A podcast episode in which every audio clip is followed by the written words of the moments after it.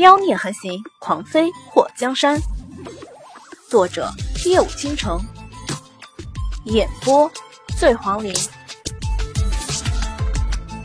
祸水虽然对三天后入宫一事表示很烦恼，不过听说霍莹儿和霍灵儿拉到虚脱，躺在床上爬不起来，他还是很安慰的。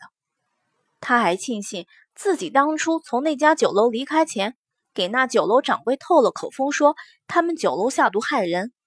当霍家报了官去酒楼查的时候，酒楼早把那些含有巴豆的饭菜给处理得干干净净。霍水嘴角扬起，心情愉快。这件事霍家不想闹大，毕竟拉肚子到脱水倒在床上起不来的人是霍家的小姐，如果被众人知道，丢的是霍家的名声。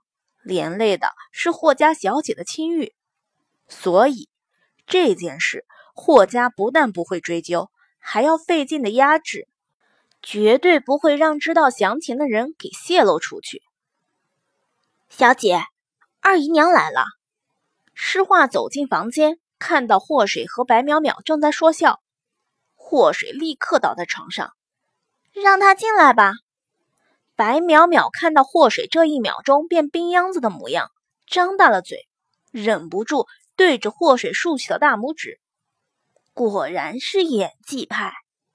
祸水对着他挑眉：“和姐姐相处久了，你学到的会更多。”二姨娘眉目如画，身姿窈窕，仿若二八少女，根本看不出已经生育过一儿一女。当二姨娘带着几个丫鬟走进祸水房间的时候，祸水看到她脸上有丝恼意，瞬间消失。五小姐身体可好些了？二姨娘柔声柔气的，虽然仗着是太后赏赐给霍文德的身份，不过这二姨娘也是的确有两下子，要不然也不能给霍文德生下一儿一女，还能帮着老夫人管理丞相府的一些杂事。二姨娘怎么来了？我这身体一直就不好，昨天又遇到那种事情，不知道这几天才能缓过来。祸水脸色苍白，有气无力的。看到祸水和六小姐一样软塌塌的躺在那里，二姨娘的眼中疑惑似乎减少了许多。听夫人说，五小姐不让夫人找大夫，三天后五小姐和夫人。还有四小姐，不是还要进宫吗？不找大夫看看怎么行？婢妾认识一个大夫，医术高超，不如请来给五小姐瞧瞧。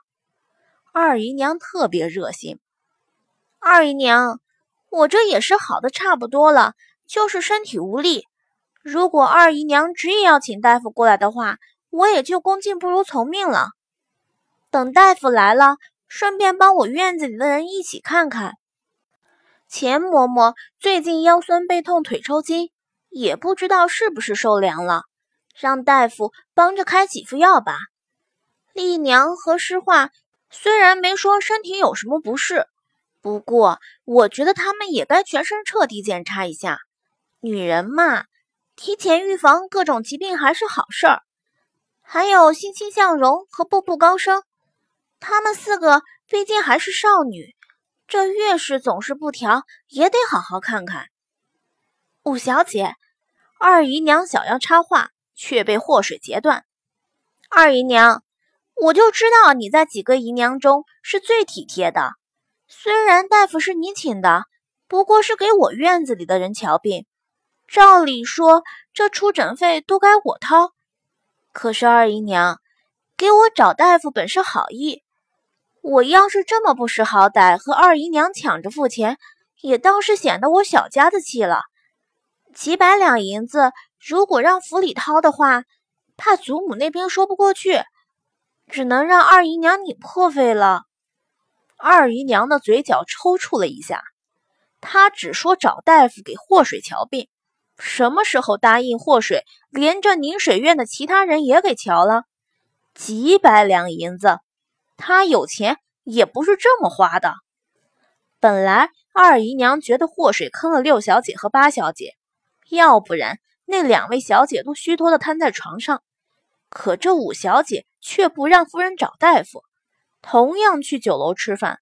霍银儿和霍灵儿是被抬回来的，可霍水竟然还能四处走动。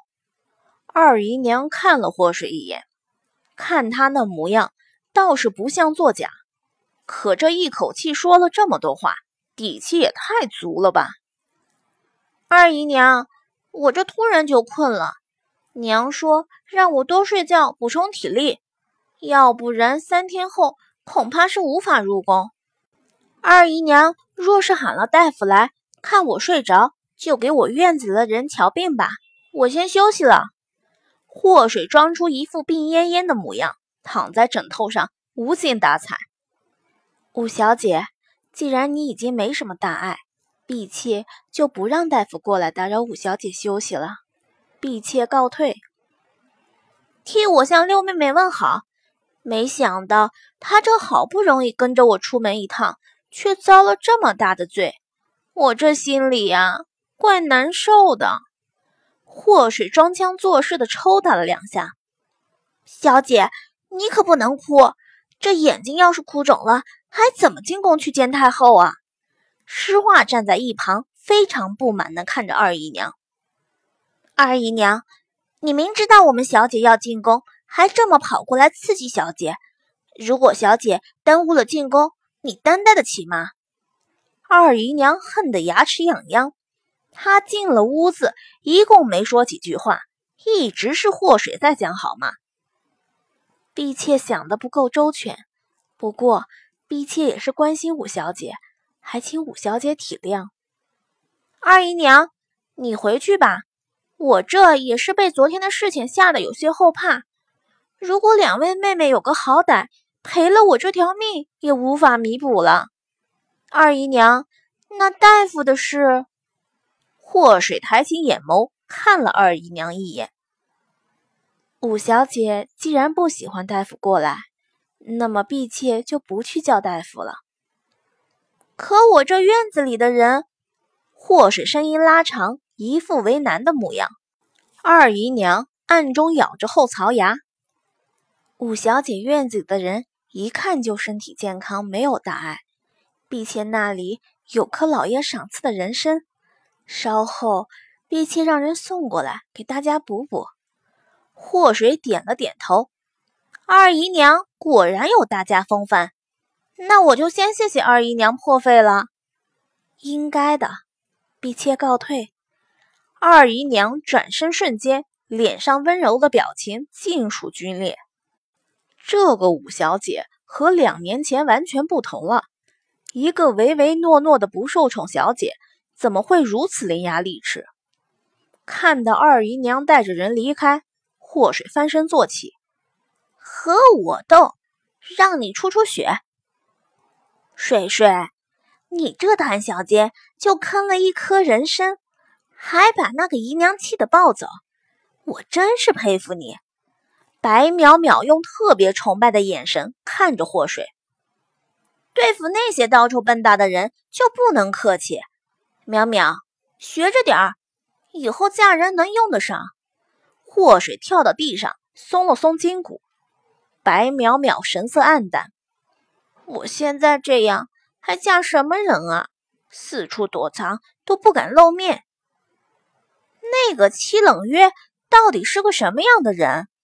祸水看到一向没心没肺的白淼淼如此忧伤，不由得对那个冷月楼楼主印象极差。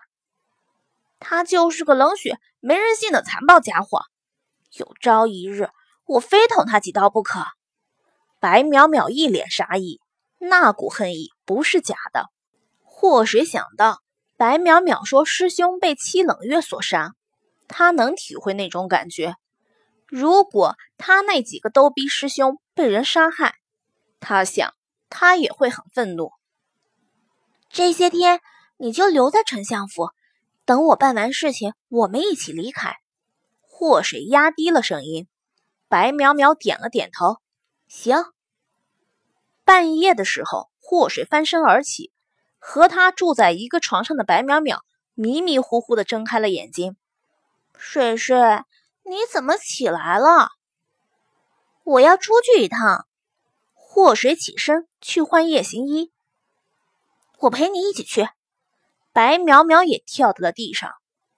你留下，出去被冷月楼的人发现，这怎么办？我自己就行。乖。祸水穿好了夜行衣后，把匕首别在腰间。我也换上夜行衣，把脸蒙上，我就不信冷月楼的人还能认出我来。祸水看了白淼淼一眼，这丫头两年多的时间，身材愈发修长曼妙。也许走在大街上，白淼淼挡着脸，他会认不出。不过那个冷月楼的楼主既然想要娶白淼淼过门，恐怕白淼淼一根头发，人家都认得出。你还是别冒险了。万一被发现呢？我很快就回来，你不用担心。祸水觉得自己能够结交到白淼淼这样的朋友，也算是不枉穿越一次。白淼淼眉头蹙起，行，那你小心点儿。祸水比划了一个 OK 的手势，开门离开后，直接上了屋顶。他不放心丰都城，这几天一直没和丰都城联系。不知道丰都城会不会自己跑去宁王府冒险？